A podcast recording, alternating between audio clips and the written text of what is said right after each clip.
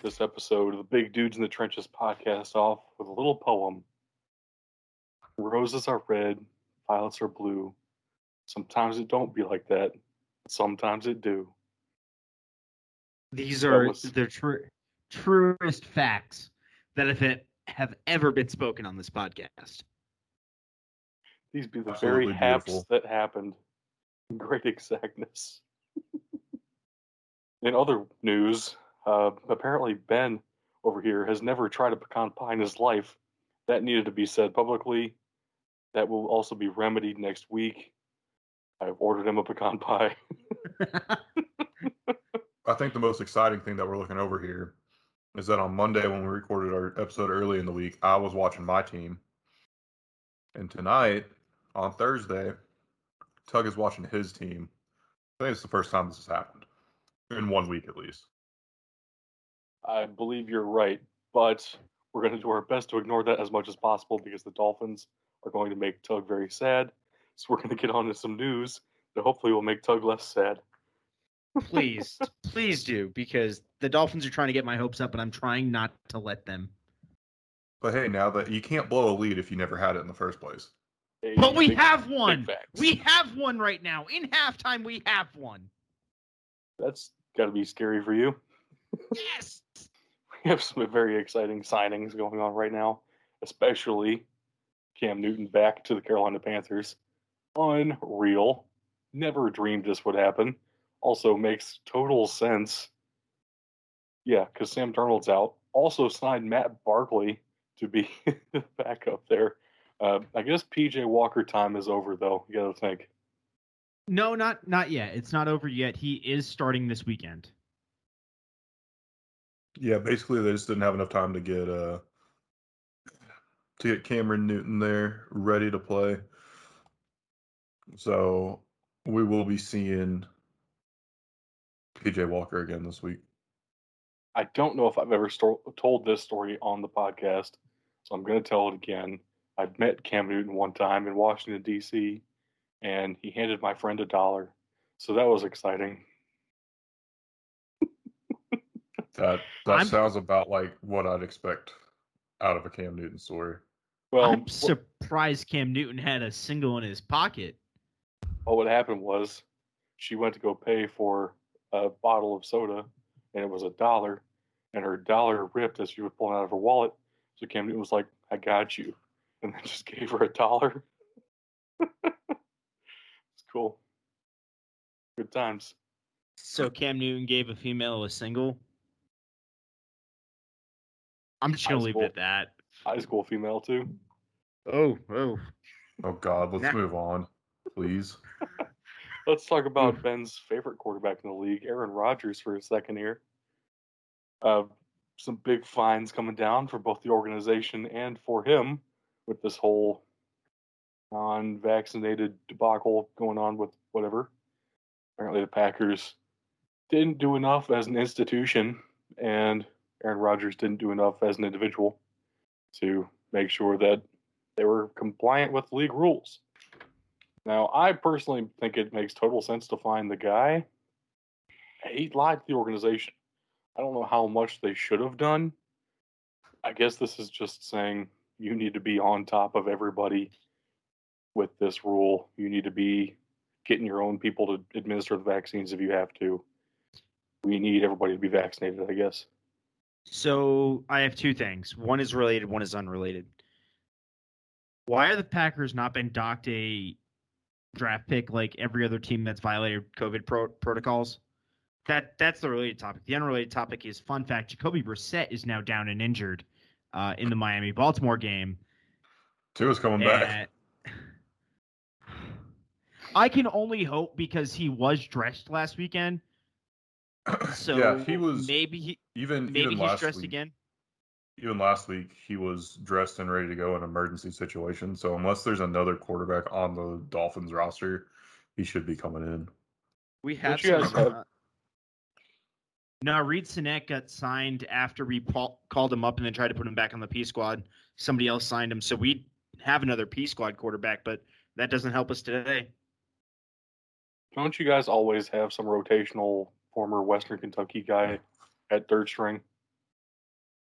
Yeah, but now they're usually on the practice squad, which is the issue I'm in. That is unfortunate. But let's go ahead and talk about this. Was this kind Well, of well? hold on. I got Okay. something to say about this whole Aaron Rodgers business. all right? I'm sorry. For one, I agree. He should definitely be getting fined more. I, I saw something the other or earlier today that his fourteen thousand dollar fine is essentially like if you or I got fined thirty three dollars based on how much money he makes per game and so on. I mean, I personally would still feel that. I would still be upset. I'd be probably pissed, but like it's not an impact, and it's not really, it's not anything more than a slap on a, on the wrist to Aaron Rodgers, honestly. And I don't mind so much that they're not, you know, suspending him or anything like that. I don't really care about that. My issue is kind of like what you guys said.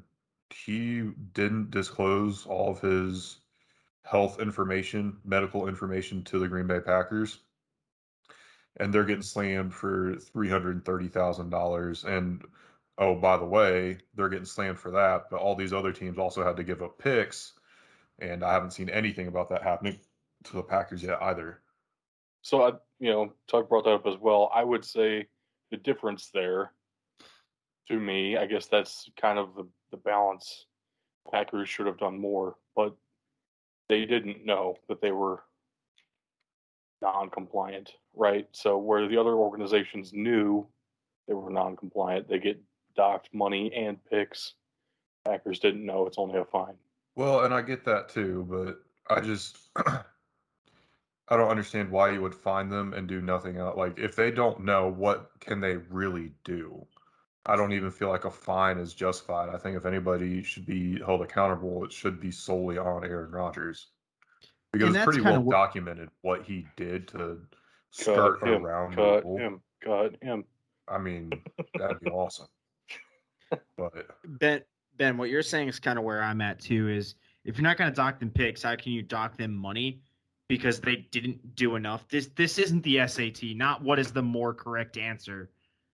This is real life here. If the dude lied to you, the dude lied to you. He's the one responsible, not the team.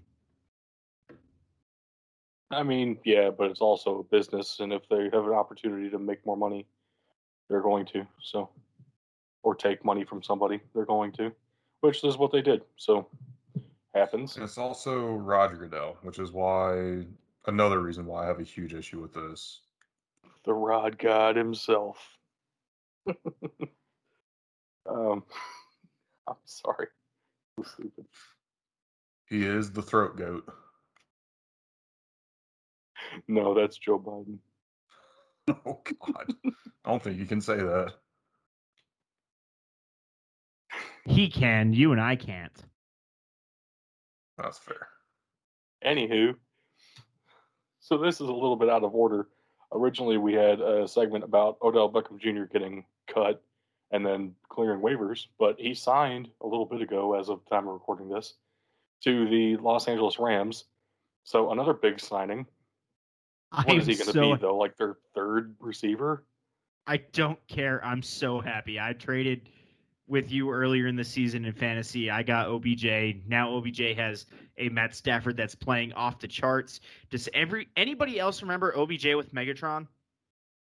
Or not OBJ, uh, Matt Stafford with Megatron?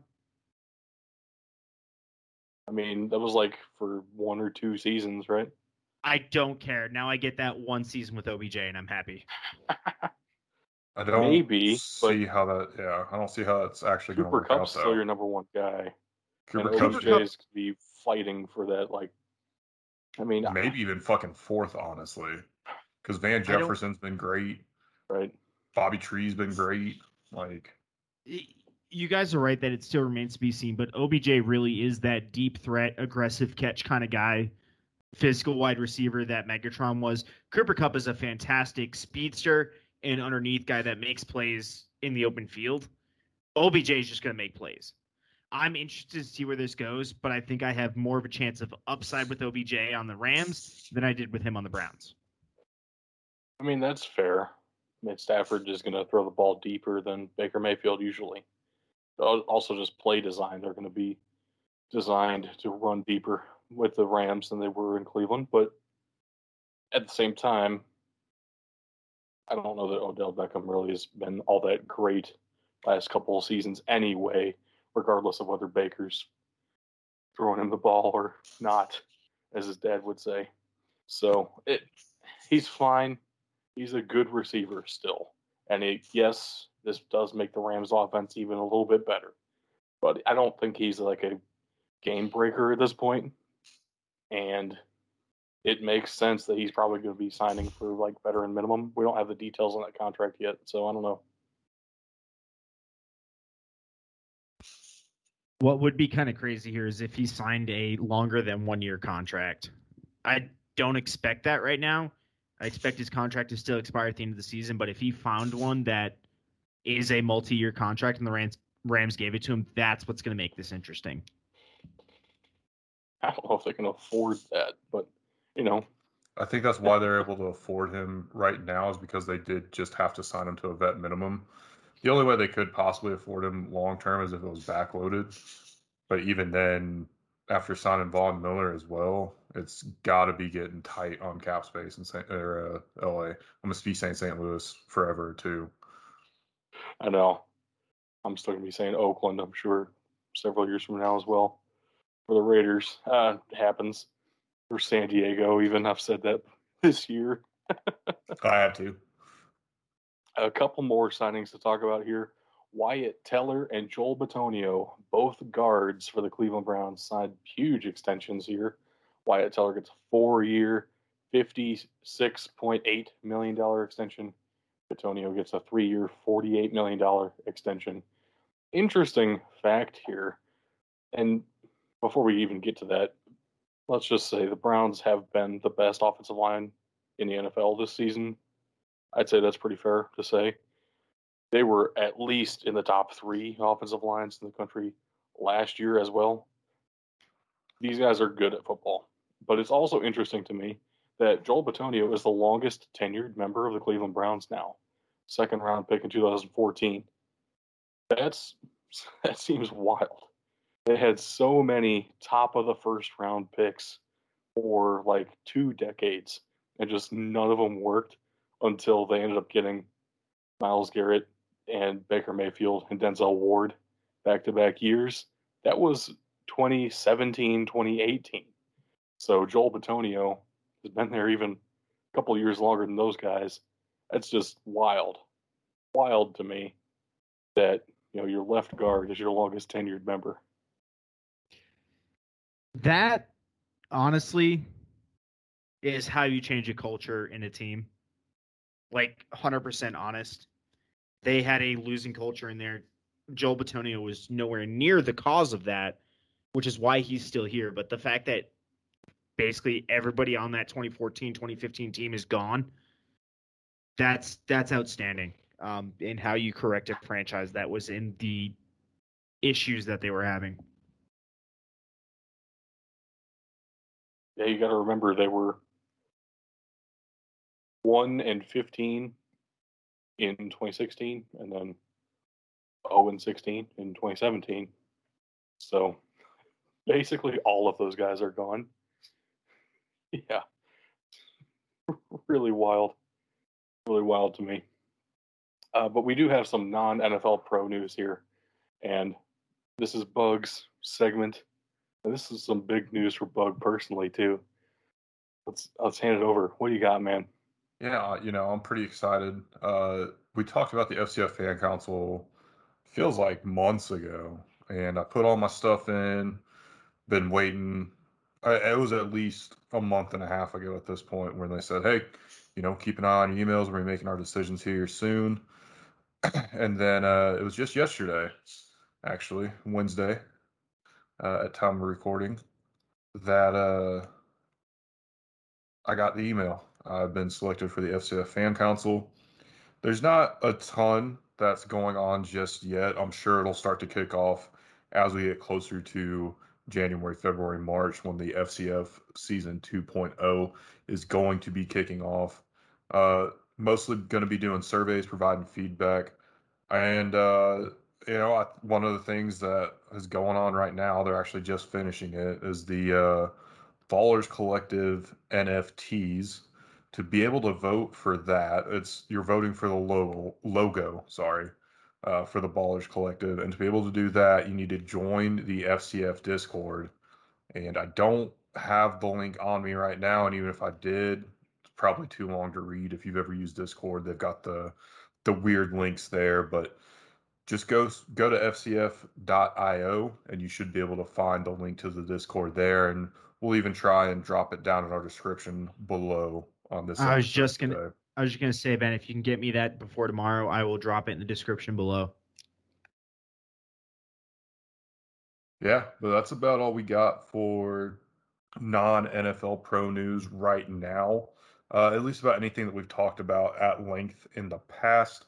Only other story, if anybody cares, is that the ELF European League football that we've you know we've mentioned in passing before. It is doubling in size this upcoming year, and uh, that's that's pretty big, especially with some of the uh, stories and speculation, and maybe it's less speculation and rumors and more uh, more reality to it about the NFL expanding to London. I know we didn't really talk about it in our news segment, but there's a some somewhat credible sources out there saying that Toronto, London, San Antonio, and St. Louis are the next four are four cities that the NFL is looking for for expansion. And uh, with the ELF having enough success to want to expand by four or six teams, I can't exactly remember. Uh, I think it's safe to say that the game's growing, and that's always a good thing. That's pretty wild. The NFL is having some credible talks of expansion. That sizable, right? Adding four teams at once feels wild to me. And I, I think I think I wanted to get quote, some more sources on that before we really dive into what that would mean, though. You know? Yeah, and the, and I don't want to I don't want to sit here and say too much without there being a ton of confirmation to it.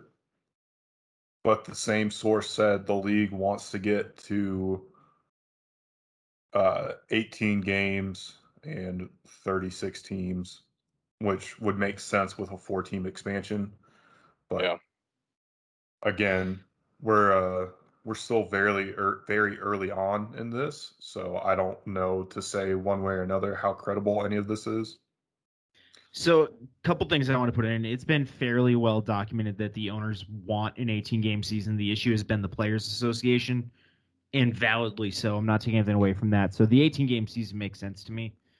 Um, and then honestly, if they really are trying to go back to St. Louis, which really isn't that big of a market for football, it's surrounded by a bunch of other markets which kind of limit it. Sounds like the way of the NFL trying to uh, appease the city of St. Louis through this entire legal battle that they're going through. I would agree with you, but again, we don't have much detail on that. I don't want to spend a lot of time on some, you know, sourced speculation, but speculation nonetheless. I say let's go ahead and move on to some college news here. Uh, first up, Grayson McCall is done for the season. Huge loss for Coastal Carolina. They're they're gonna have a senior step in at quarterback. Problem is that guy lost his job to the true freshman Grayson McCall last year. So you lose your starting signal caller. It's always going to be a bad time. The Chanticleers were, you know, fighting to stay around the top 25. I don't think the committee has treated them all that fairly, but, you know, they hate group of five teams in general, so it is what it is. they were still squarely in the race for the Sun Belt, still are, really. So it's going to be interesting to see how Bryce Carpenter can do at the quarterback spot for them, but Grayson McCall going down certainly hurts the Chanticleers' chances.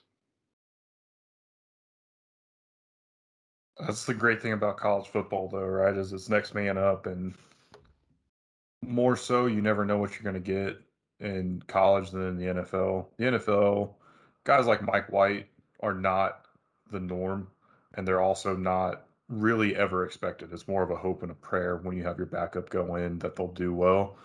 College, I feel like there's a better chance for success just because I don't know talent gap, something I don't know. Well, there's hope here because he was formerly the starting quarterback. He had the job. It's not like some true freshman coming in inexperienced in the situation. He has an idea. He might not be as talented, but at least he can manage a game. Certainly fair, and the Chanticleers are pretty good at running the football. So their main threat is McCall to that tight end, likely. But, you know, backup quarterbacks can throw to tight ends as well. We'll see what happens there. Let's talk about some big time coaching moves, though. Northern Illinois has just extended Thomas Hammock through 2026. This move is wild to me. I understand Northern Illinois is currently six and three. They currently have the lead in the MAC West. Here's the problem, though. Thomas Hammock went winless last year. Only had one win the year before. Like you can, I wouldn't have given him the extension just yet. Is all I'm saying. I would have wanted to see if he can actually continue this if this is a one year fluke, Northern Illinois is going to look really silly. My only caveat to that is the one when the pre uh, in 2019. That's that's telling. I was going to give him a pass on the 2020 winless season. That's I'm pretty much going to give everybody a pass on the 2020 season at this point. Um, that's kind of fair, but we've already seen a lot of schools not do that, right? So I'm just surprised that Northern Illinois is. And like I said, I would just I would just want to see some continuation of success. This right? is is this his third year there, period dot or not in total. He was a quarterback there as well. Well, but third yes, I, I, believe I believe so. Third year as head coach. I mean, makes sense. First year, one win, not your guys, not your team. Second year, still not fully your team and throw in COVID.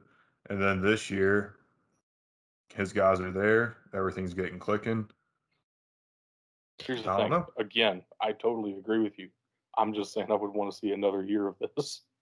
yeah, but but Doug, I think you're you're forgetting one thing. I know it's not as big of a school as Nebraska or as Michigan, but you already said he played quarterback there, right? Right. When you can pull in an alum, man, schools typically tend to give them a longer leash and and give them a little bit of uh, good faith uh, going into it rather than waiting and seeing and firing them after three seasons or even just letting their regular contract run out after the initial contract. With him being an alum, even if he wasn't like the greatest quarterback in Northern Illinois history, I I I can see it. I can see it. I, I guess I just disagree with that philosophy. Is all. I. Oh, I disagree with I it guess, too. But, I disagree with it too, but I I understand where it's coming from. Someone to make the argument.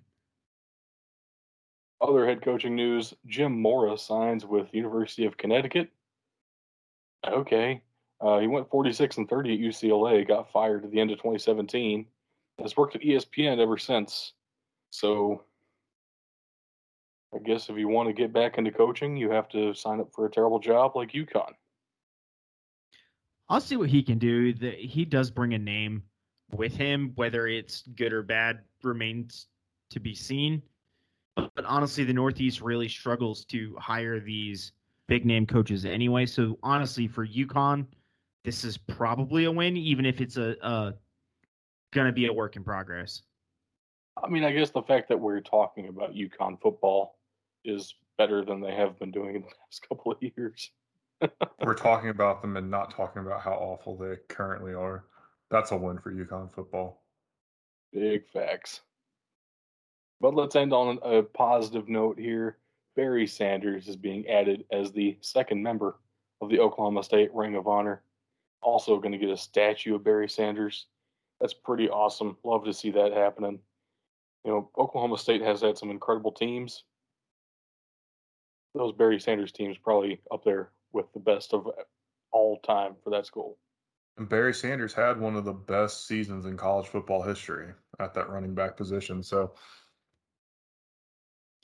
there's a reason we're still talking about him, man. There's a reason he's still in our Heisman bracket. And he's in a matchup today. Not today, later this week. Or is it? It is today. Aha! I know. I, I made the polls. I know it was today. I made them on Instagram, but I ran into issues with that.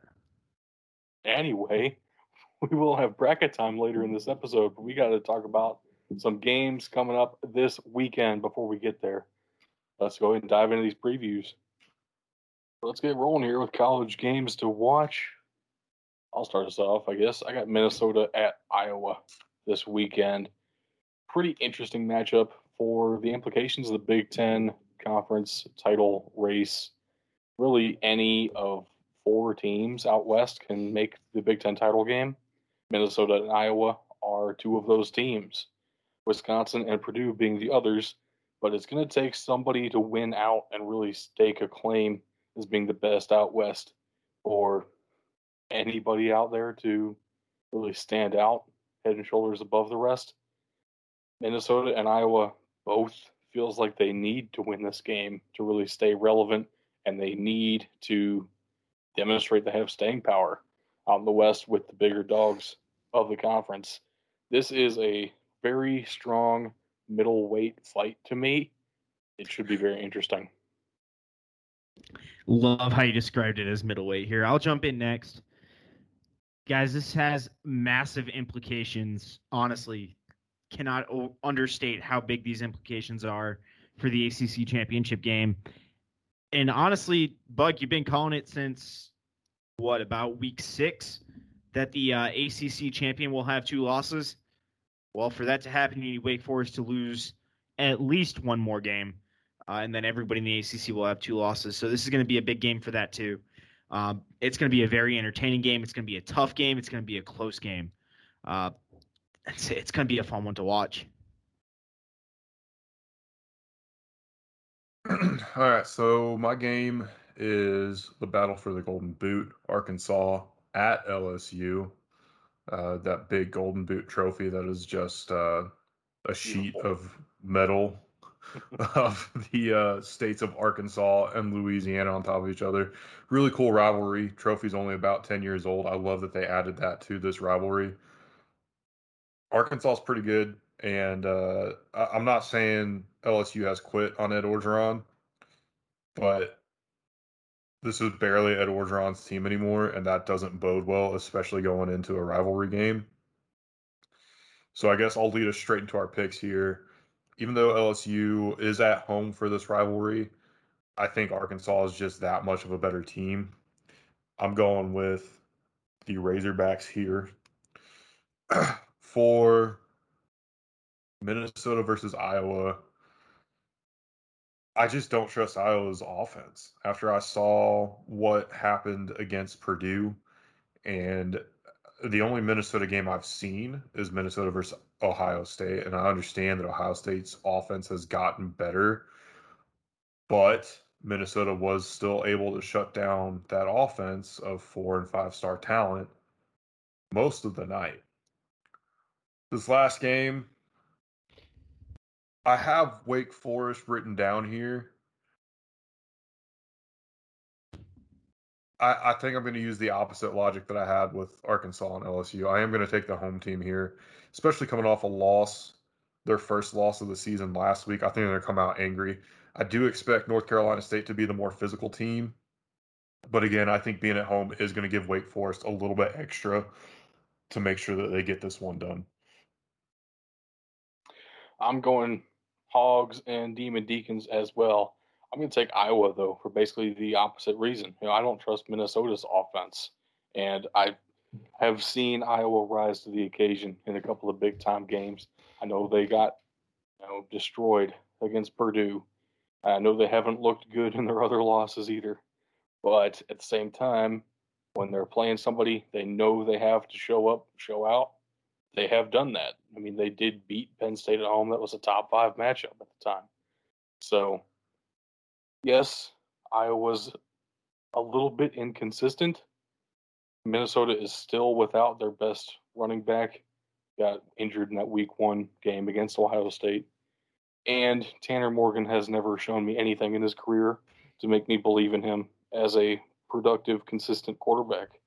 I'm going to take Iowa at home. I'm glad we all agree on the pigs. Um, I honestly I can't pick against Arkansas right now, even with as good as not even as good. With as bad as L- uh, Alabama looked last week, that made LSU look good. I'm still going to take Arkansas on this one. Uh, ben, I'm with you. I'm going to go ahead and take the Gophers in this, and I have no justifiable justifiable reason for it other than my gut is telling me to go with the Gophers. I don't know what it is. Um, I'm not going to lie to everybody and say, hey, this, you know, profound reasoning is why the Gophers are going to win. I have a gut feeling it's going to be the Gophers on this one. Uh, and then, guys, I'm gonna I'm gonna disagree with you, and I'm gonna lead us into our player picks here um, with my final pick here as well. So I'm gonna go the Wolfpack on this, and my main concern for Wake Forest is they do not have a defense whatsoever. They've given up 50 plus points in two weeks straight. That is a massive concern for me. I cannot tell you how big of a concern that is for me. Which also leads me to believe that they don't really have a pass rush, which also leads me into hey, what what's going on over there? My player to watch, I'm not going to jump us into that because I realize the way we set things up here um, is going to be one of the the blockers on NC State. I'll give you guys that little nugget of uh, freedom here, but uh, yeah, it's going to be a good matchup either way. But I'm going Wolfpack on this one. See, it's interesting to me how much you're downplaying Wake Forest's defense, and yet you're not downplaying NC State's offense as much. If you look at our BDT trench ratings, which you can get some more details on this if you sign up at patreon.com slash BDT football, but you will find that Wake Forest's offense is about the 60th best in the country, according to our ratings. So is NC State's defense, about the 60th best in the country. Wake Forest's defense is about the 100th best in the country. NC State's offense is about the 100th best in the country. This is an incredibly even matchup according to our ratings here. Wake Forest is ranked higher because they only have one loss so far. But as far as production on the field, this is an incredibly tight matchup. To me, in that situation, you almost just have to take the home team and hope for the best. I'm going to explain my difference of opinion a little bit later. Fair enough. Before we do that, let's jump into the bonus games. Um, there are too many good games to restrict ourselves to only three every week in college football. You know how we do. Couple of ranked matchups here Oklahoma at Baylor. The first feels like the first real test for Oklahoma, but at the same time, every game's been close for them. So maybe every game's a real test for Oklahoma this season. Uh, Purdue is heading to Ohio State. You know, if this were the other way around and Ohio State were going to West Lafayette, I'd be terrified. But it's in Columbus, so is what it is. Still a top 20 matchup here. Purdue's playing very well this season. Jeff Brohm is putting together one heck of a coaching performance in this total I, rebuild over the past four or five years. I told you just before we recorded that if this was in West Lafayette, I was going to take this game as my game to watch. Texas A&M at Ole Miss this weekend as well, another ranked matchup. There is an outside shot that Texas A&M makes the SEC title game. They would need Alabama to lose to Auburn, and they would need to win out. That starts here. So it's technically possible that we get a two-loss SEC team in the playoff, and it's not Alabama. Should Texas A&M win out and upset Georgia? Scary There's, thoughts there's a chance we get a two loss SEC champion, and I will lose my mind over that. if that's Texas A&M as well, I will have no idea what to think anymore. Um, I also wanted to highlight Boston College at Georgia Tech this weekend. Phil Jurkovec is back for Boston College. If you saw them play last week, you will know that offense looked entirely different in the past few weeks. They were on a tear first couple of games of the season and he went down with a wrist injury. Coming back, this offense is going to look a lot better. I think Georgia Tech is currently favored in this one. Go ahead and get your bets in now because Boston College's offense is infinitely better than it was two weeks ago. Now that Phil Jurkovec is back. And that Georgia Tech team is playing pretty well. At the same time, man, I like Boston College. The story of Boston College has been pretty awesome to stay on top of. some FCS games out to watch here as well. Eastern Kentucky at Sam Houston State. I mean, Sam Houston ought to destroy Eastern Kentucky. At the same time, the Colonels have been having a surprisingly good year. And, you know, if anybody can give them a run for their money, why not the Cinderella like they were themselves last year in the playoffs? Uh, Eastern Kentucky heading to what will soon be an FBS stadium. That's wild to think. Delaware at Richmond. Not necessarily what you would think of as a powerhouse FCS matchup, but both teams have been playing pretty well in the last couple of games. They're trying to rev up into that, you know, conference title discussion.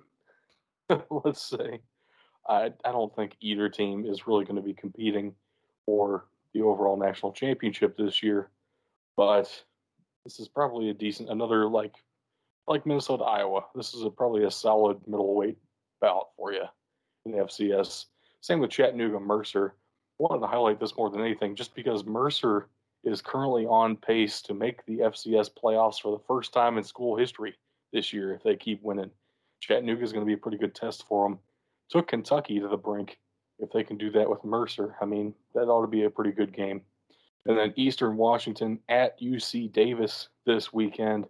Eric Barriere is back in action against a top five team. UC Davis only one loss in the season. The Big Sky is shaping up to be just an incredible conference all around this season. Both Montana schools have been doing pretty well. Eastern Washington and UC Davis all having great seasons. And we talk about the Missouri Valley quite a bit, but Big Sky is having an incredible season as well. I can start us off now because I promised you guys I would get us into you know the players and I haven't really described who I'm going with yet. So let me jump into that now. All right, guys. I'm going with Ikem Ekwonu, the offensive guard for NC State here. And this dude's been an absolute beast all season, absolute monster on the offensive line. Uh, the Athletic has, before the season, called him the most feared offensive lineman in the ACC. I don't have updated stats. I apologize, but what I could trace back is as of October 3rd, he allowed three pressures and zero sacks on 203 pass block attempts. Honestly, Wake Forest has a weak defense. We've already discussed this. Doug, you're you're telling me how NC State has a weak offense as well. I agree. But if they can't get any pressure, if they can't penetrate that line, if NC State can move the ball on the ground because they're running behind Ekwonu the entire game, that's going to be the difference in this game. I hate to put it on one offensive lineman, but somebody actually performing at the level that Ekwonu is is performing at can legitimately make a massive difference in a football game. So here's the thing. Generally, I would agree with you, except he starts at right guard and their starting left guard is out for the season as of last week. So the left side of the line is going to be wide open, and we have again a very even matchup. I will absolutely agree with you though. This guy is a first round guard all day, and if if you don't take this guy in the first round, apparently you don't know what guards are supposed to look like.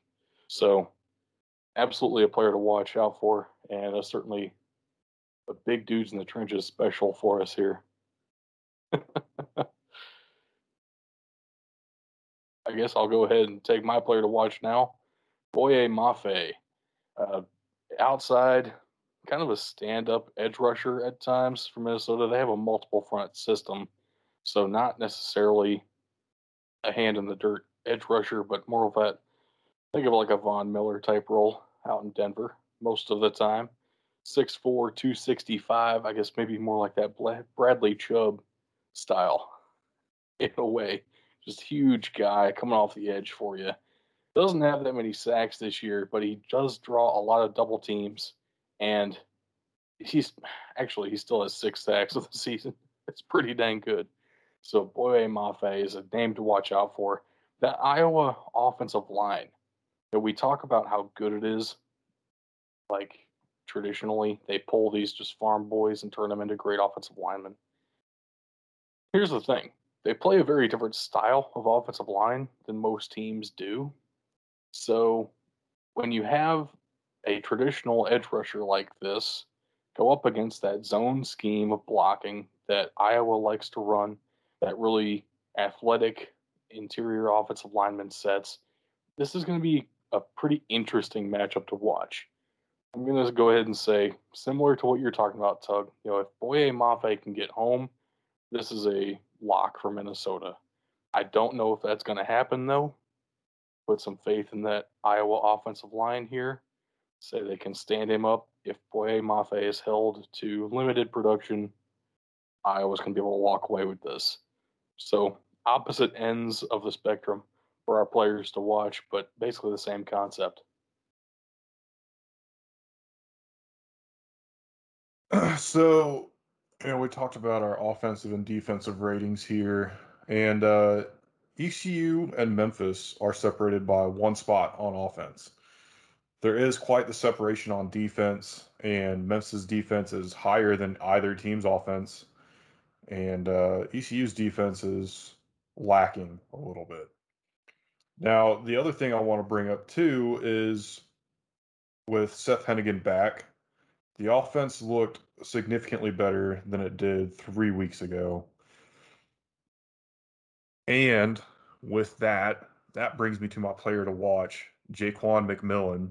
He's a defensive back at ECU. He's lead, he's tied for the lead in total tackles and sole leader in interceptions for the Pirates. I want to see how he's going to be able to have an effect on this game because he's going to have to be the best defensive player out there for ECU to have a shot in this one. Because if it comes down to shot for shot, who can win this game? I think Memphis probably will, just because their defense is that much better than ECU's. However, that being said, if this dude is legit, uh, he's the best on their team, he's going to have to have a big game. And I think if he does, they'll be able to slow Memphis down and leave Liberty Bowl Memorial Stadium at six and four. Interesting matchup there for sure. Let's see how Eastern Carolina can hold up. So with that, let's go ahead and jump in these NFL previews. Got some good games down here as well going on on Sunday. And I'll start us off. New Orleans at Tennessee. I know the Titans have been playing really great the last couple of weeks. I don't believe that is sustainable. I mean, I haven't seen this defense be this good since I don't know, 2013, 2012 was the last time the Titans defense was worthwhile. I mean, this is unreal. I don't believe it's sustainable, right? Adrian Peterson, great story. He's 36. Nobody else wanted him for a reason, right? New Orleans has been surprisingly efficient this season. And I know they have questions at quarterback, but this feels like a, a weird matchup where I don't know if anything's going to make sense. And we still do have to remember Tennessee is one of two teams to lose to the Jets this year. So anything's possible. Funny that you mentioned the Jets because my game is the Buffalo Bills traveling to East Rutherford, New Jersey to take on the New York football JETS Jets, Jets, Jets. Mike White is going to be back. And if that wasn't reason enough to pick this one, last week the Bills also played a horrible team and uh, they lost that one. So there's a lot to look when you're thinking about, hey, is this game really worth watching? I think it is because I honestly have no idea how this one's going to end up going. Ah, yes, the next game where the Bills can't move the ball and the other team just happens to stumble into three field goals for the win. Wouldn't it be crazy if the Jets take the go third place in the division over the Dolphins? They already are. What do you mean take? All right, solidify third place in the division over the Dolphins. God damn. All right, uh, I am going another AFC AFC East uh, team here. It's not the Dolphins. They're playing tonight. I am taking Cleveland traveling to New England though, and guys, this blew my mind. Cleveland is the underdog in this game. Granted, it's only a one point spread, not even a half point, not even 1.5. It's a one point spread. Um, that still blows my mind. honestly, Cleveland needs to make another statement win this week. They they absolutely need to to solidify their their place here. Um, ooh, and they've got the ability to do so. Ernest Johnson is a massive player on this team. I'm going to talk more about him in a few few seconds here.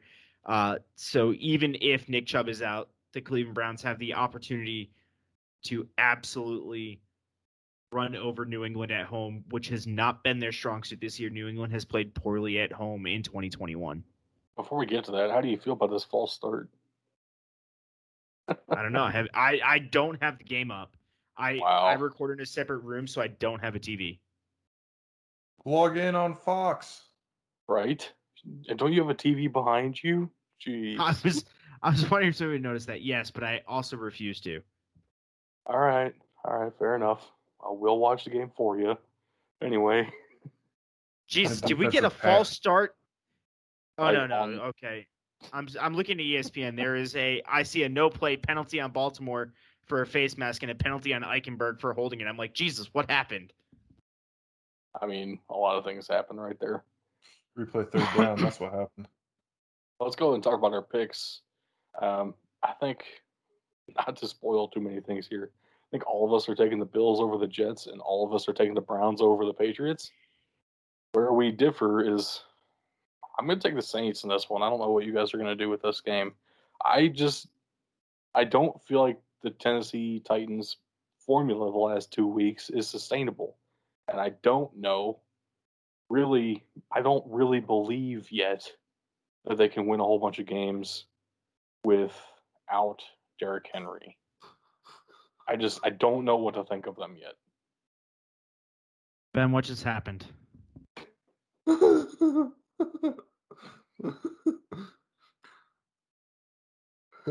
Who's Did we throw- 68? I have no idea. Robert Hunt? That sounds like Robert Hunt.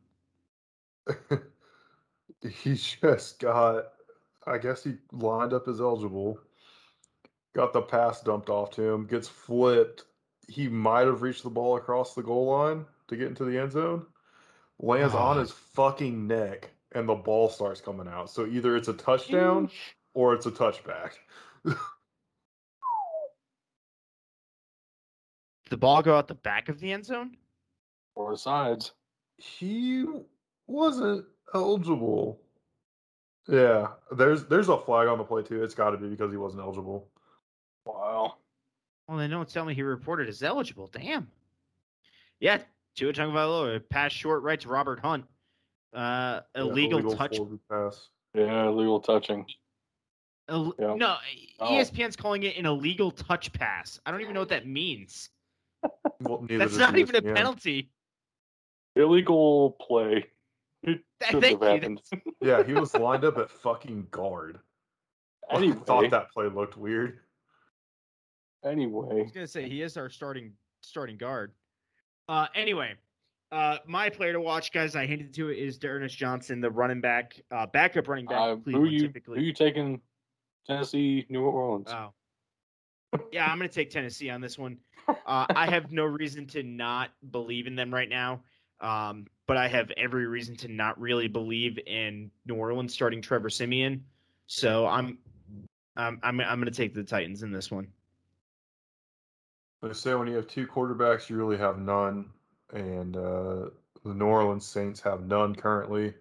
Because while they're going to start Trevor Siemian, I fully expect them to do what they did last week, and pl- that is play Taysom Hill at quarterback way more than they should be when they're naming Trevor Siemian their starter. I, I don't see it working out, and I think the formula the Titans have is working between McNichols and Adrian Peterson. I think AP is probably going to get involved in the offense a little bit more this week. He's still going to be pretty fresh. And then let's not forget Ryan Tannehill has looked amazing in Tennessee for whatever reason. And. New Orleans defense doesn't scare me. So I'm going with the Titans. So Those are fair points. I just feeling reckless, I guess. So ju- just a fun fact here: Ronnie Stanley tweeted out after that play. As a Raven, I hated that. As an offensive lineman, I loved everything about that. It was they're showing that replay going into commercial. It was an illegal play, and they're showing the replay. They showed that replay probably seven times. It was fantastic to watch, honestly. With that, right. now let's go ahead and jump into our players to watch. And Tug, you're chopping the bit. Go for it. Yeah, apparently I already started this one off. So I'm going to Ernest Johnson, the running back out of Cleveland. Honestly, this man really can be a game changer, and that's saying something because he is the third string running back in Cleveland. And it it only helps him more that he's playing Kevin Stefanski's offense, who loves running backs. And behind they're those going- guards that we were just talking about in the news segment got huge extensions for being two of the best guards in the league. Absolutely, man. And honestly, as bad as New England has played in New England this year, Cleveland's going to need to Ernest Johnson to put out a big game this week if they're going to win uh, in Foxborough. I'm honestly looking for another big game out of him. I'm expecting it. There's no reason to assume he's not going to put it up. And this is all on the assumption that Chubb is out this week for COVID. Uh, there's he. There's still a chance he could play, but it's not been determined yet. My player to watch is on the defensive side of the ball. Going with Kevin Byard, safety for the Titans. We just don't talk about this guy enough. He's honestly been one of the best safeties in the NFL for the past like three, four seasons, and he just nobody talks about him. so we've mentioned multiple times on the show. He mentioned like Cole Kelley, Eric Barriere, FCS quarterbacks. I've talked about how much I love Cameron Ward as a prospect. He's a true sophomore down at Incarnate Word. And we don't talk about Kevin Byard of all people. Like, come on. We got to mention this guy at some point. Quietly, so quietly. He's second in the league in interceptions. I didn't know that until I looked it up yesterday because I was just curious. Yeah, this dude's still amazing and nobody talks about him. So here's another point, another maybe nail in the coffin of Tug's MTSU hate. Kevin Byard is an MTSU alum playing in the NFL in his home state. Exciting stuff. Love to see it. He gets paid very well. The Titans certainly recognize him as one of the best. Nobody else in the league seems to. Nobody else in the commentary game does. So you heard it here first, folks. BDT recognizes the greatness that is Kevin Byard, and I just can't wait to see what he does next. They're still showing Hunt on the sideline of this game. It's amazing.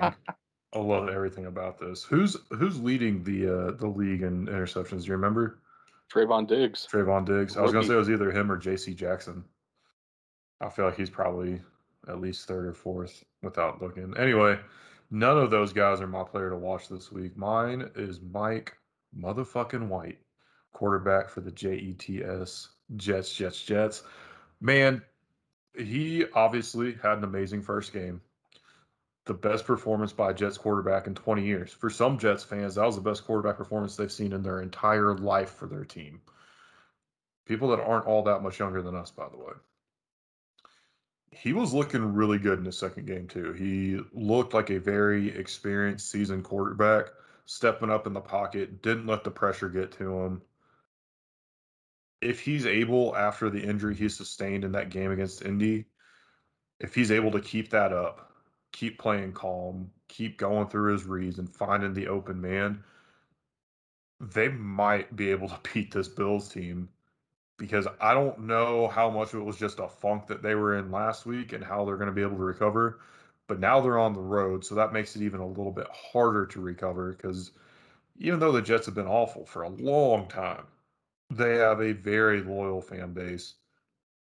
And playing at the Meadowlands, sorry, MetLife Stadium, it's not it's not going to be easy for the for the Bills to go in and do. I would love to see Mike White put up another 400 plus yard performance and take out the Buffalo Bills this week. That would be incredible for multiple reasons, not the least of which just the absolute shit show to create around Zach Wilson. Man. Man. Also, huge DPI on X here. Xavier Howard Yeah, it out of his deal. All that talk about how great he is, getting underpaid. He goes and does this. Come on, man. You're not allowed to Oh. ever have penalties, ever. I am going to bring this back to Robert Hunt for a second because if this man is eligible, he is 1000% in the end zone. There is no question. What a fucking play by by an offensive guard. That has to be one of the most athletic plays I think I've ever seen I, I think by an offensive the, lineman. the last replay I saw of it, I think I couldn't tell you who was in it back. I'm assuming it was probably Gaskin. I think he was- just got I think he just got lost and Tua sailed the ball a little bit and it just Yeah. went straight to Hunt. Yeah, the report I'm getting from some friends that are actively watching it more than I am right now are telling me that it was a screen pass intended for Gaskin and Hunt took it and It went, was it was Screw it! I'm gonna go score, and my God, he did. Even if it wasn't legal, that man scored a touchdown tonight. I do not care.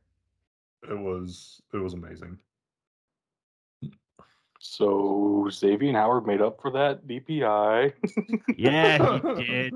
I Okay, let's just say I have so much faith in the Dolphins that Bug was kind enough to let me know there was a fumble, and my instant reaction was, "By who?"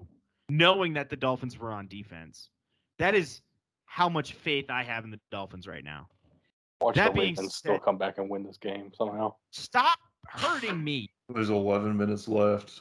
The Ravens are down 15 to 3. This is right where they want the Dolphins right now. I have said this already. I know these are facts. Anyway, to ignore these facts, I'm going to get into bracket time, and we're going to dish out dish out some more facts here coming in. Guys, I are you ready like for our? Fir- opinions? no, no, they're facts now. Once Okay. once we settle it, they are facts. Um, guys, are All you ready to jump on in? Hell yeah. Get down All on it. Uh, uh, uh, get Get down, down on, on it. I'm gonna throw out a disclaimer here, guys. We we did put up Instagram polls. We're still working the kinks out on that, so these results will not reflect the the Instagram polls. We are gonna roll solely with Twitter here. But that being said, jumping into our first matchup today, we have Marcus Mariota, the quarterback out of Oregon in 2014, taking on Sam Bradford, the quarterback out of Oklahoma in 2008. Guys, Marcus Mariota took it with 100% of the vote. Where are you guys at? Yeah. Yeah, what Mariota added on the ground is truly incredible. He was basically another running back out there for the Ducks, in addition to throwing 40 touchdowns and throwing for 4,400 yards. Like, that is absolutely wild. Sam Bradford in himself did have a very good season. There was obvious reason to take him number one overall when the Rams did. NFL is a different story, right? College, he was extremely good. But Mariota was a different level, different style of player, and just incredible at two different things at once. That's hard to beat, you know?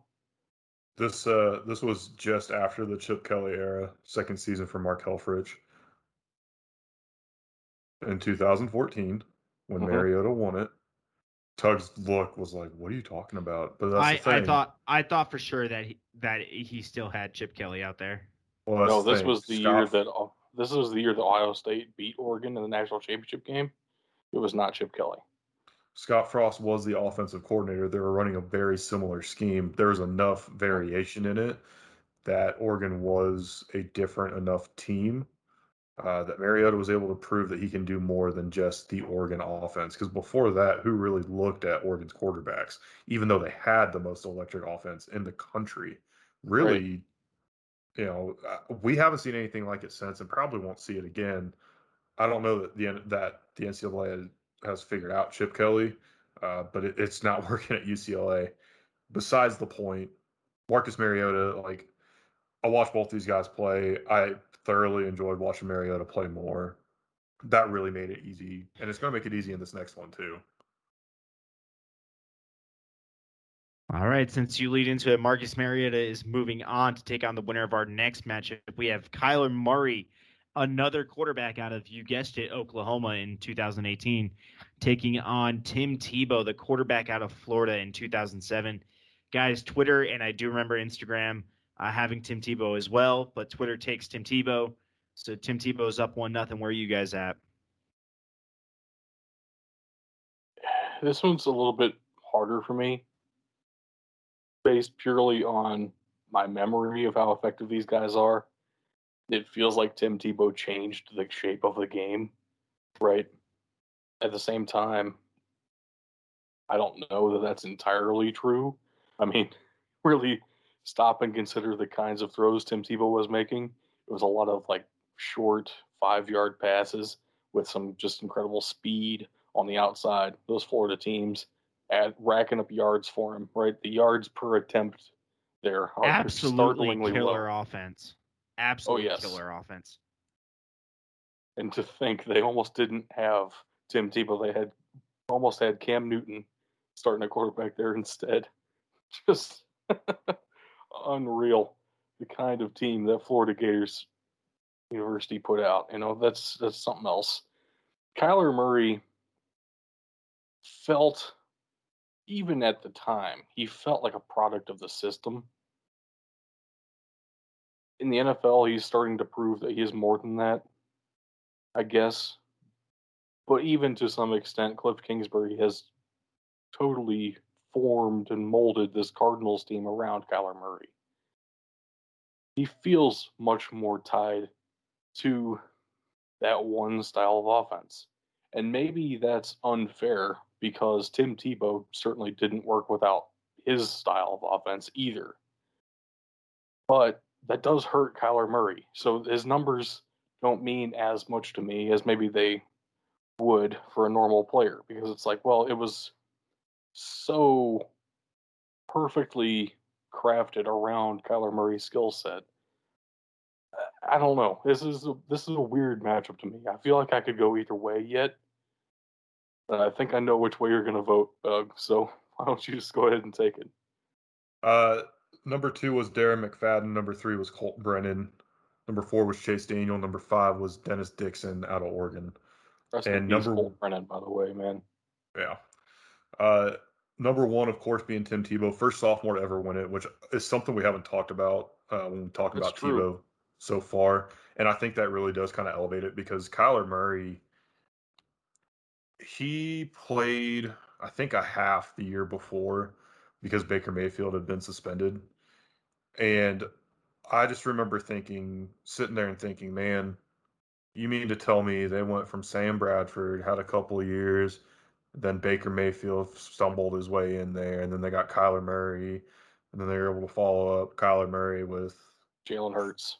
Jalen Hurts, and then Spencer it's supposed Rattler. to be Spencer Rattler, but they got Now it's Caleb Williams. Williams. Like it's it's Yeah. insane, and Oklahoma is a great quarterback factory. But uh, back to Tim Tebow in a year with all these sweet players having these amazing seasons, running these amazing offenses. Tim Tebow stands out for more than just winning the Heisman, for more than just being a sophomore, for more than leading his team to a national championship that year, I believe. Maybe it was the next year. I don't remember That was this I year. think they I think they won like three or were in three straight national championships with Tim Tebow. I mean, just everything around it too. Yeah. They won football and basketball, I think, against Ohio State in each of them. I'm sorry. I know that hurts. Uh But that Greg Oden team, dude, that was brutal, devastating. against Joakim Noah. Anyway. It was it was it was Greg Oden and uh who was the guy who was on the Grizzlies forever? Mike Conley. Conley, yep. Dude, that team was so amazing. And they just wild. shat the bed the first half against Florida. It was so Yes. heartbreaking. And now Billy Donovan's coaching the uh Right. the Bulls. I mean, it's it's all coming full circle. We're getting away from the point. Again, two guys that I've watched. Kyler Murray's a great player, but man, I just I love Tim Tebow. That whole speech when they had the loss. I don't, again, memories fuzzy. Don't remember what year it was. The leadership that he showed, taking accountability for it, and yeah, okay, it was kind of corny, kind of cheesy, but man, can't help but want to run through a wall for that guy. I do think, you know, again, this isn't about their NFL careers. I think he just really wasn't given an opportunity. I think he could have ended up eventually succeeding, and he just didn't. It is what it is. That sets up a very interesting matchup between Tim Tebow and Marcus Mariota the next time we visit this side of the bracket. But moving on down, guys, we have yet another Oklahoma quarterback, Baker Mayfield, taking on Mike Rozier, the running back out of Nebraska in 1983, and guys, Twitter went with Mike Rozier. Are we really going to send three Oklahoma quarterbacks out in a row with big smiles on our faces? This one's probably the hardest yet for me. Mike Rozier had a fantastic season by any possible way that you could look at it, right? 29 touchdowns, 2,100 yards. And Baker Mayfield was something special, though. And I know we just talked about how Kyler Murray felt like a product of the system. I feel like that system was created with Baker Mayfield instead of for Baker Mayfield. This was the year that they came into the shoe and planted the flag. I hated Baker Mayfield so much that I can't help but think he has been the more impactful football player. I mean, have I you have a talked really to your therapist time. about this recently? You guys are my therapists, so I'm talking to you right now. It's valid. Uh, I want to vote for Baker Mayfield. yeah, let me let me step in here.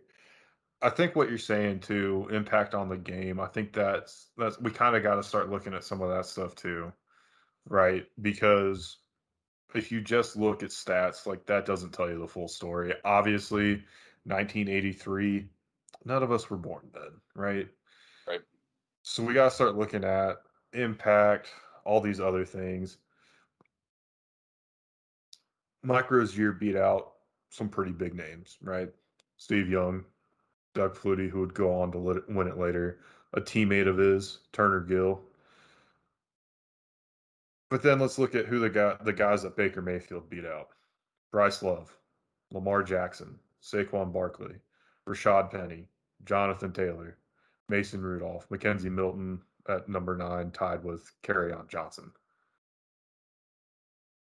Again, maybe Number 10 there, Roquan Smith, the best linebacker in the NFL right oh, now. Oh yeah. What do you know? I didn't scroll down far enough to see that. So, I, and moreover, I think it's worth noting, Baker Mayfield started his collegiate career as a walk-on, and he elevated to winning the Heisman Trophy. He walked on at Texas Tech, left Texas Tech, walked on at Oklahoma. Yeah. Incredible. It's uh it's quite insane. Now, in fairness, Rozier started at junior college, worked his way to the Cornhuskers. As a sophomore, he joined the team. I, I can't find anything out about his uh, scholarship status or anything like that based on what I'm looking at here. He had a he had an interesting journey too. I don't want to, you know, say he didn't. And he improved every year. But man, Baker Mayfield, man, that's I think that's got to be. I, I think Twitter got this one wrong. Is what I'm getting at. Tug, we need your help, man. I mean, you guys are hitting all the right points here.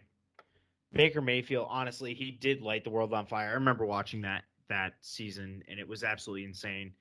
Doug, I do specifically and explicitly remember how upset you were that day after he planted the flag, which, if I'm not mistaken, was revenge, wasn't it?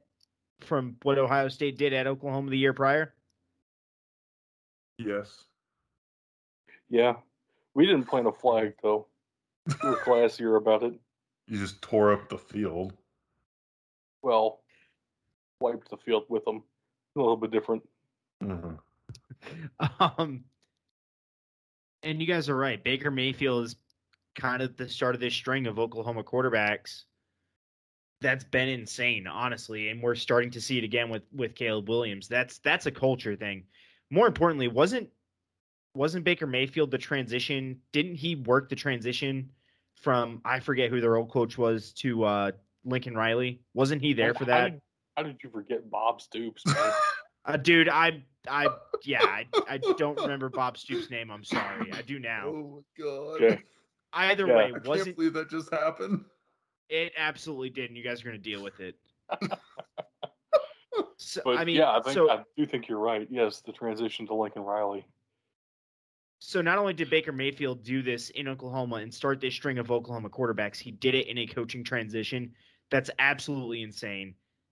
I'm a okay moving Baker Mayfield on. And no, I won't apologize for my miscue. That's fine. You know who didn't miscue was the Dolphins. They just pinned the Ravens inside the one yard line on a punt there. No, no, I don't want to hear about it. Nope. Oh, I I'm giving you all the fucking updates. I know you are. And you do want to hear about it. You're not wrong. I just don't want to be hurt, okay? It's it's a simple request and it just never happens. All right. Looking here at the next matchup, we have Doak Walker, the halfback out of SMU in 1948, taking on Charles White, the running back out of USC in 1979. Guys, Charles White took 100% of the vote. Where are you guys at? At some point, the stats do need to matter, right? We certainly are starting to need to take a combination of factors here. Doak Walker has moved on purely because of his name and what he has done for the game of football to this point. His stats are not that good. Let's be real. Like, I know you can look at it on a per game basis or whatever, it's still not even comparable. Charles White was a fantastic, fantastic football player.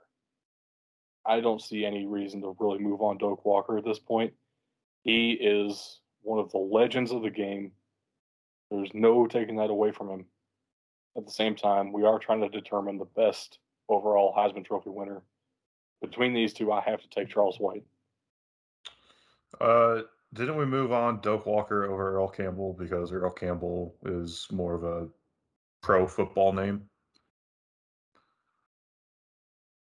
I feel like that Mostly, yeah, I believe like that was our reasoning. Yeah, And uh, we moved on Doak Walker over Jameis Winston because Doak. Walker really changed the game. Jameis did a lot of questionable things in college. Right.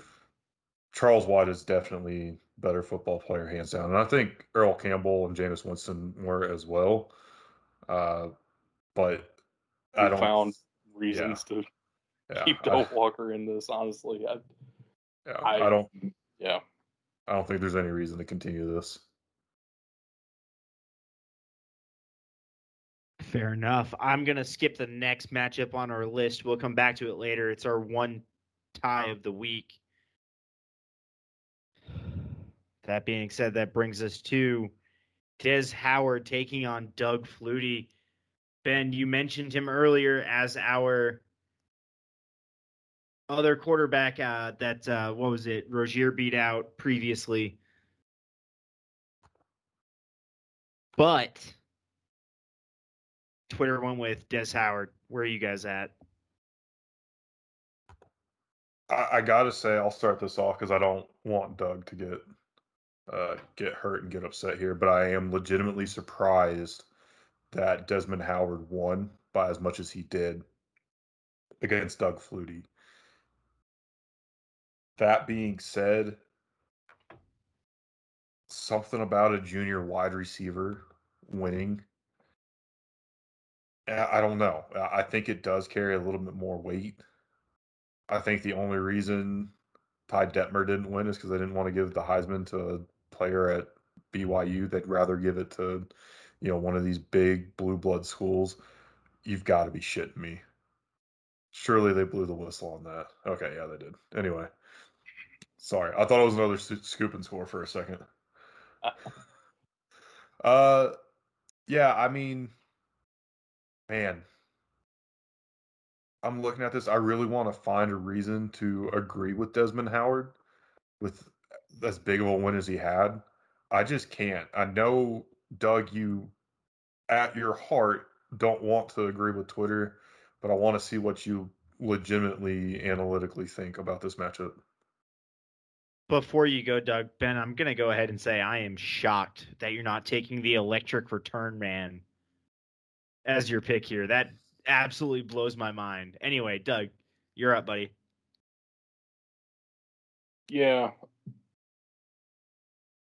We've had this issue with players before in this bracket where some guys are pretty dang good in college. They don't become legends until they reach the NFL.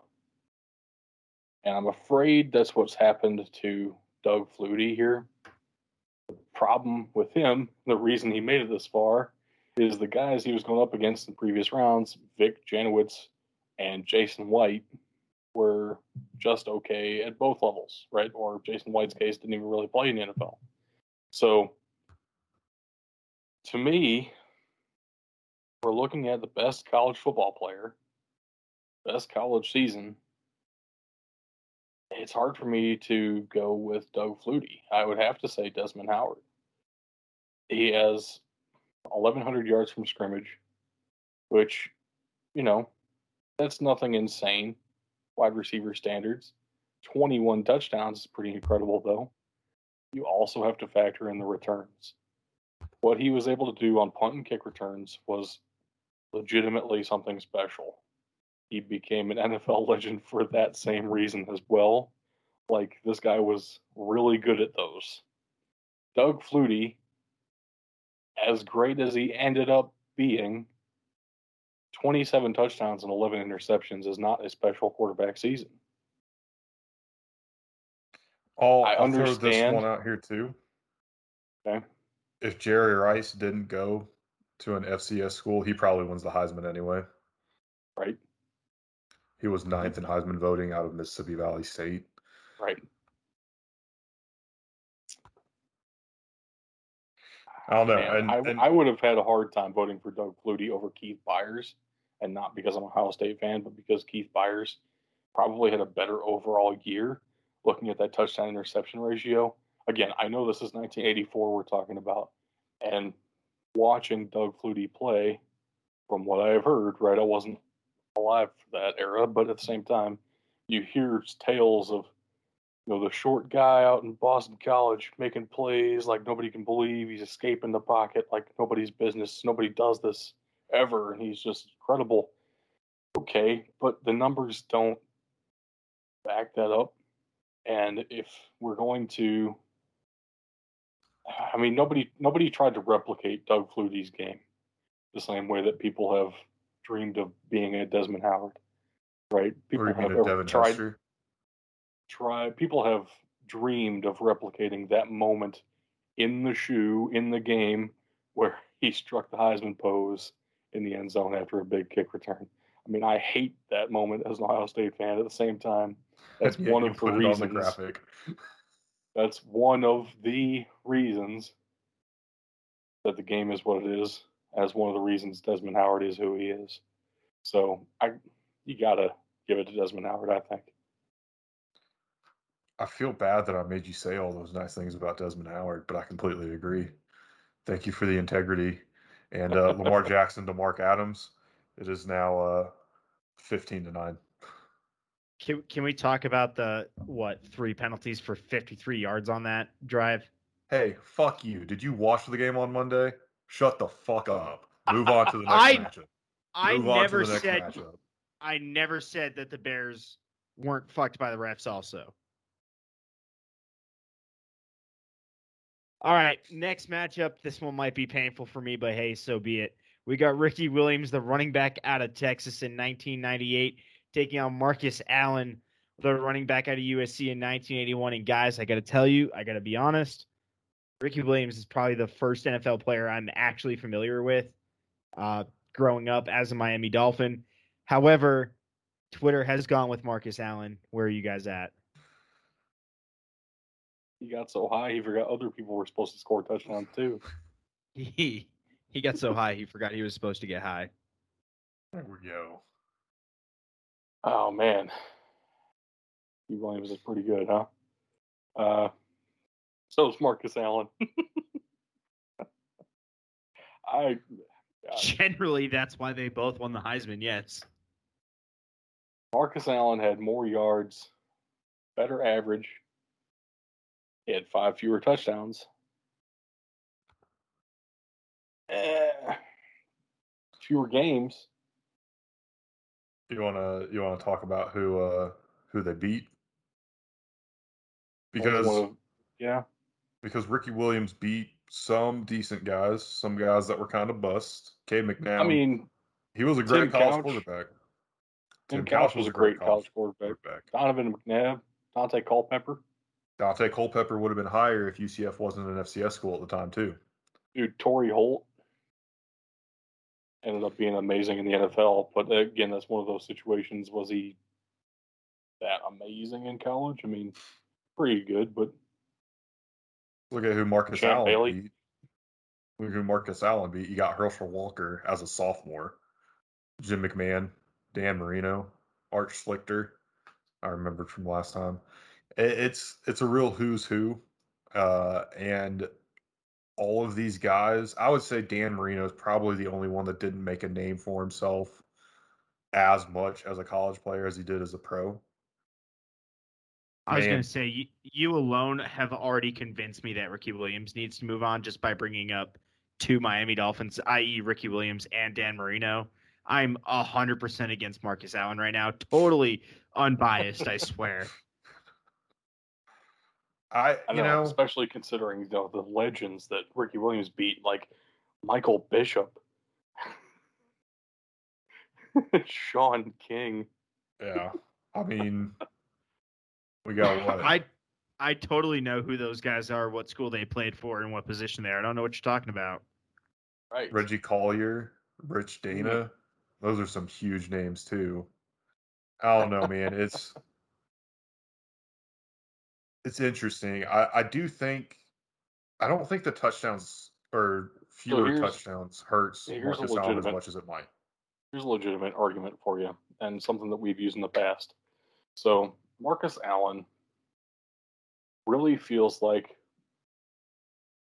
an extension of the formula for USC, and that hurt Kyler Murray earlier today, right? It's not a system that was built because of Marcus Allen. It was a system that Marcus Allen was able to slide into and perform pretty well in. They didn't throw the ball in the 70s and 80s, even the late 60s. They had O.J. Simpson, they had Charles White, they had Marcus Allen. I mean, they had a string of fantastic running back talents who all made that system work. Texas at the time did not revolve around the running back solely. It became that because of the talent of Ricky Williams. So that's a that's a legitimate argument that we have used earlier today. It is in favor of Ricky Williams, right? I say I'm going to vote Ricky Williams.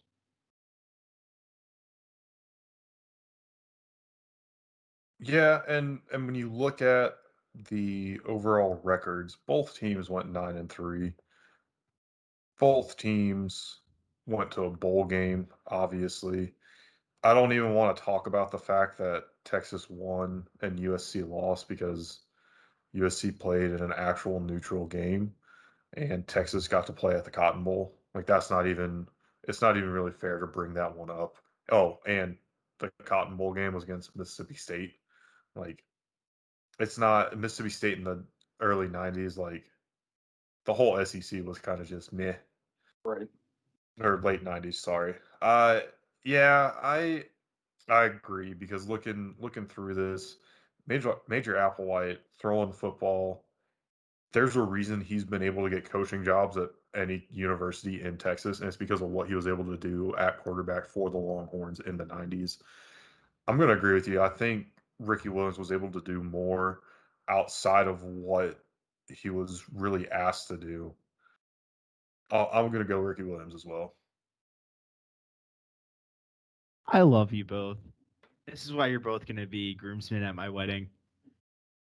Yeah, guys, you, you've you've hit it all. I you didn't really even need to try to convince me, um, but you honestly 100% did.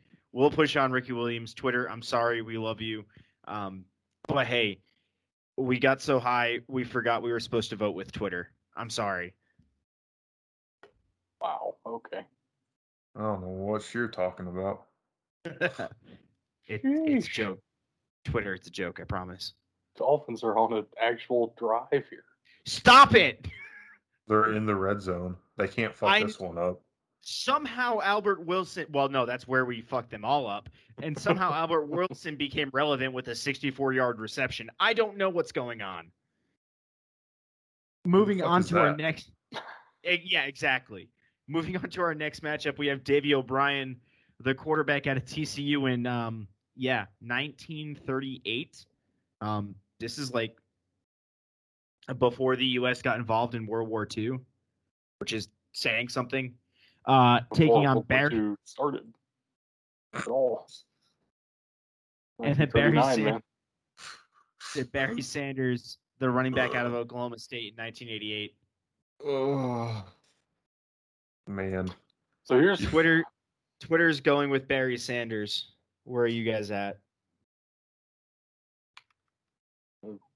keep this simple. I'm going with Barry Sanders. So here's here's my issue with Davey O'Brien. And so again, this is I'm trying to stay consistent today. This is the first time I will have stayed consistent through um I don't know any of our bracket time segments. But you know, today I'm trying to be consistent. What Davey O'Brien was able to do was only possible because of Sammy Baugh. Now, it is the Davey O'Brien Award, not the Sammy Baugh Award, because Davey O'Brien did a little bit better. 19 touchdowns, four interceptions. That's still pretty good by today's standards, that kind of touchdown interception ratio. 1,500 passing yards in 1938. That's pretty incredible. At the same time, there's a difference here in that people try to be like Davey O'Brien. You take keys from that guy. How can I improve my game? Be more like Davey O'Brien. No one replicates Barry Sanders because no one is capable of doing what Barry Sanders is capable of doing. This guy is something different. He is built different, That's one I of the that quite literally. Ridiculous phrases about an athlete, but I agree with it so much. It's very odd. Barry Almost had Sanders. 40 touchdowns as a running back. Had one of the best college football seasons ever, period, dot. Even people that surpass it still didn't do it in the way that Barry Sanders did it. There is a reason Oklahoma State is finally putting him into the Ring of Honor, although being the second inductee sounds like it's a pretty new thing. I don't know who was number one. I don't care who was number one. It should have been Barry Sanders. I'm happy he's getting a statue out there as well. I'm going to look at it this way too. Davey O'Brien got advanced, rightfully so, because of how he changed the game. It is the Davey O'Brien Award. But when you look at it too, first round, he faces the old ball coach. Yeah, that's right. Ball coach, Steve Spurrier. Nobody really thinks about him as a quarterback for the Florida Gators. They think of him as the coach of the Florida Gators. The next round, he won against Glenn Davis out of Army. And as great as Glenn Davis was, as great as the story, statistics wise, all of it, it's all great, but it doesn't stack up to what Davey O'Brien did specifically for football, hmm. playing the college game specifically. Barry Sanders, man. There's really nothing else you need to say. It's going to create a very interesting matchup next week. Uh, really, we're getting to the point, you know, we've been saying this for a while some of these it's odd that we finally have some very clear cut winners this week. I understand how we got here i understand why we got to this point. But man i we've got to start looking at the best seasons at this point too So Barry Sanders will move on, and Ben, to answer your question, Thurman Thomas was the first inductee last year into the Oklahoma State Ring of Honor. So it looks it like is- they're going chronologically. He was before. He was the running back before Barry Sanders. He had a couple of great seasons as well. But yeah, It- Barry Sanders was better by a lot. it is it is very new, uh, but it, it's worth highlighting that Thurman Thomas was the first one. But Barry Sanders, I agree, deserved to be the first.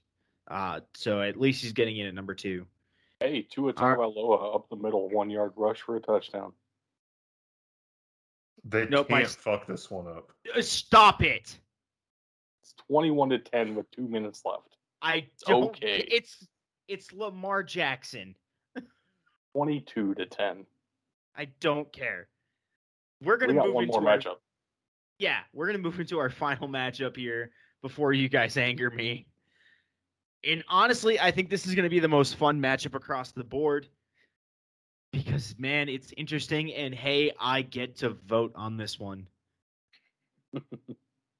guys. We have Troy Smith, the quarterback out of Ohio State in 2006, taking on Herschel Walker, the running back out of Georgia in 1982. Ooh, guys, I'm gonna pass it to you first. Actually, Doug, I'm gonna I'm gonna bring you in first on this one. Where you at, buddy?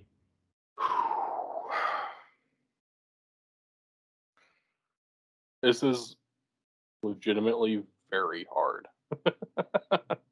I can make it a little easier, but it might be at your expense. I I'm sure you're gonna vote Herschel Walker. Fine, whatever. It, it, but it's my reasoning for voting Herschel Walker. All right, give it to me. I need to hear something. Brady Quinn had a better season, and he didn't even finish second. He finished third in Heisman voting. Darren McFadden, as a sophomore, finished second. If Darren McFadden's a junior or a senior, he might actually beat Troy Smith too. I don't remember enough from the 2006 Ohio State season, as I'm sure you do. Unless you've got something amazing here, I I can't think of why Troy Smith was able to jump both of those guys. I I, I can't for Darren McFadden, right? Tim when Tim Tebow won it the next year as a sophomore, nobody expected that. Nobody saw it coming, but it had been a conversation coming for a while. Darren McFadden was kind of the guy that led off that conversation. All that being said, I man, I don't even completely agree with Troy Smith winning it that season. So I can give you some explanation as for what happened there for Troy Smith to win. A lot of things went right for Troy Smith to be able to win. You are correct. I mean, Brady Quinn had a great season as well. Um, goodness, I mean, we're going off pure stats. Colt Brennan again would have should have won it, but RIP. let's stop and consider what playing quarterback at Ohio State looked like before Troy Smith. And it was nothing like what Troy Smith was able to do. He brought some dimensions to the Big Ten that the Big Ten had never seen before. Being a mobile quarterback was not really something the Big Ten believed in prior to 2006. And no, he didn't have an insane amount of rushing yards that made up for, for the difference. And Brady Quinn's passing yards were much more, right? It's it's not even about that though. It's about the style of play and the way he was able to perform against the rest of the Big Ten. And when you look at the matchups that season, Ohio State really had to fight and claw their way through an incredibly highly ranked Big Ten schedule. AP poll was very favorable to the Big Ten at the time. The game that year ended up being number one versus number two. Ohio State won by a field goal, 42 39. Heisman Trophy voting happens before bowl season, so they didn't get to see Ohio State lay an egg to Florida, 41 14. But before then, they were perfect on an extremely tough schedule based off of you know rankings and or the actual defensive statistics of the Big Ten at the time. It was just wild. So Troy Smith changed the face of quarterback for the entire conference that year. Won a lot of very high profile games, especially number one versus number two in the regular season. Every time that happens, like once every 10 years or so, people can't stop talking about it until the next time it happens, right? That happened, all happened in one season for Troy Smith. That was such a special season as a whole for that team that the tro- the Heisman Trophy voters really just went with the leader of that team. So I get it where you're going to say Herschel Walker had a better individual season. The story around Troy Smith that year was incredible. At the same time, we're not talking about a huge gap statistically. Herschel Walker had a good season, but it's not like some of the other seasons we have talked about today, which were just blow your mind, crazy good seasons. I mean, 16 touchdowns for a running back. That's like you almost expect that out of good teams anymore, which is wrong of us. I mean, that's still a great season, but compared to the, some of the numbers we've seen today, that's not mind-boggling. Uh, all in fairness, I'll say this too. I think Eric Dickerson had a better season that year anyway as well.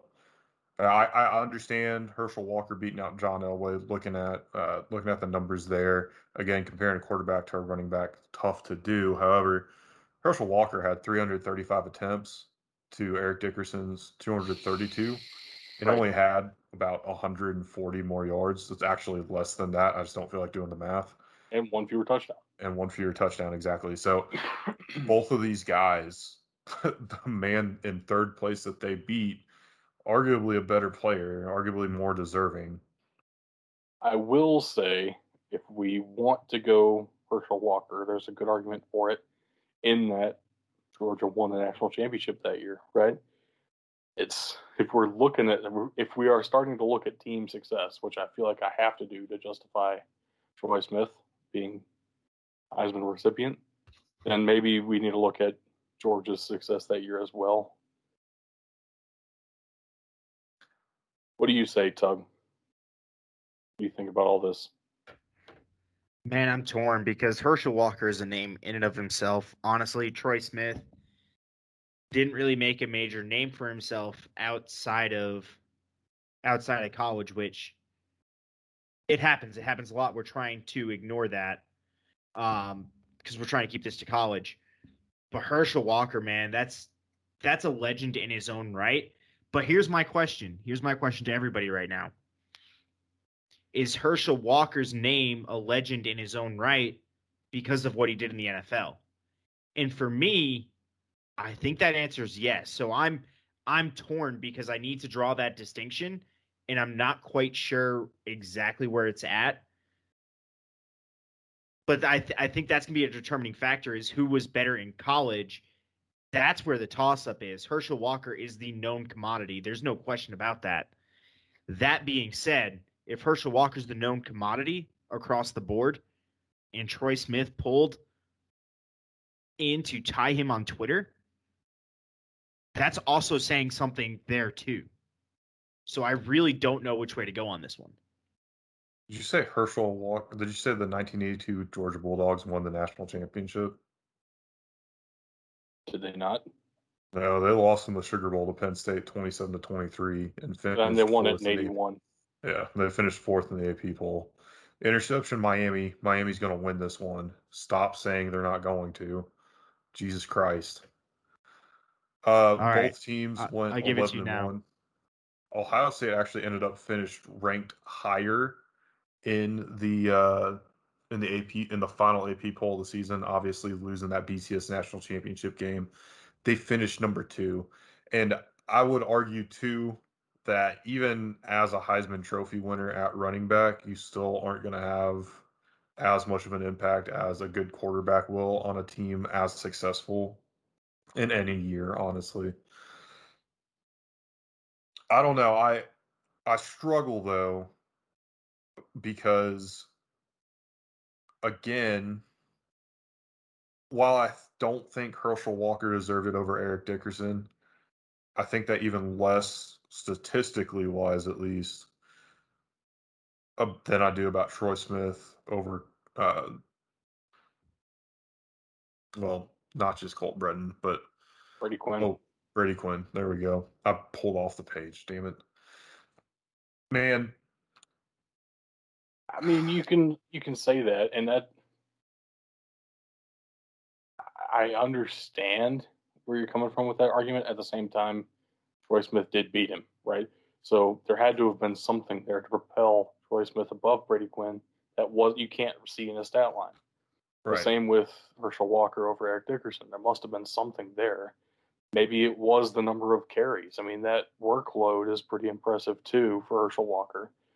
You know, maybe just the sheer lack of attempts for Troy Smith.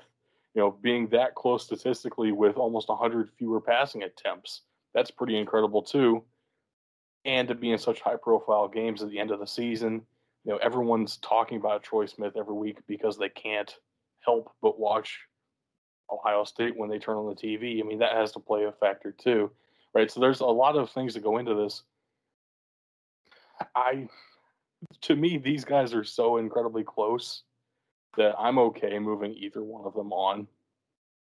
Obviously, as an Ohio State fan, it'd be really fun to see Ohio State versus that team up north in the next round. At the same time, Herschel Walker is a very known commodity, like Tug was talking about. If I want a chance of beating Desmond Howard, I might need Herschel Walker in that Twitter vote. So I don't know. I, I really think it's going to be up to you guys. I have such a hard time making a decision on this one. To me, these seasons are practically identical, and to now find out that Georgia didn't even win that national title in '82. It was 1980 they won it. So uh, these are practically identical seasons to me. You want to take a quarterback? You want to take a running back? Let's take away what they did in the NFL. Troy Smith was a third string quarterback for the Baltimore Ravens for like two years. Herschel Walker was part of that infamous trade that the Vikings collapsed because of, right? I mean, it, there's a whole lot of stories there.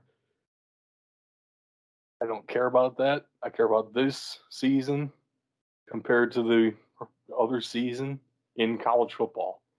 They are so, so close.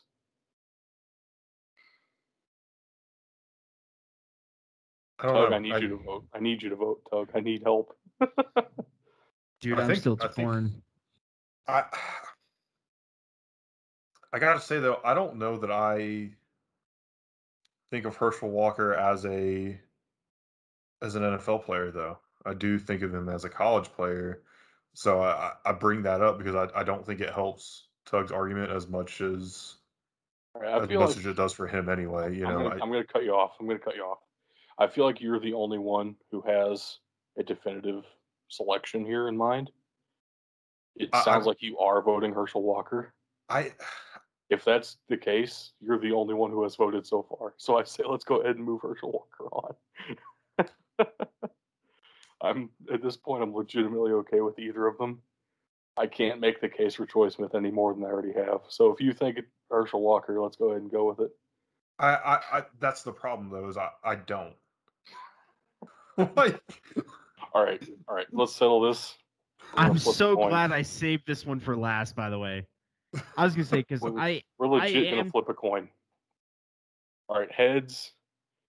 I'm calling it heads is gonna be uh, Troy Smith. And share screen so you guys know I'm not faking this. Flip a coin. It is heads. Troy Smith heads. moves on. Troy Smith moves on.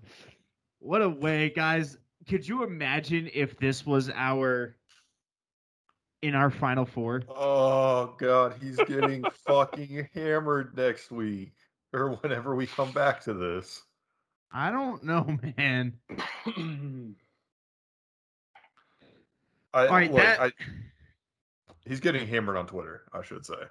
I I'm don't just- know because we got Troy Smith liking our tweets. So Yeah, hey Troy, if you're He might vote listening, for himself. please, please, yeah, please, uh, please get back with us. I We guys, need you I to think come it's defend yourself here. I was g- I was gonna say I think it's time to reach out. Oh All man, right, that does it for bracket time. I we just eliminated Herschel Walker. What did we do? wait, I- we eliminated. Hold on, no, I'm not letting you get away with downplaying it. We eliminated Herschel Walker on a coin flip. Because I don't know that either one deserved the Heisman the year they won it.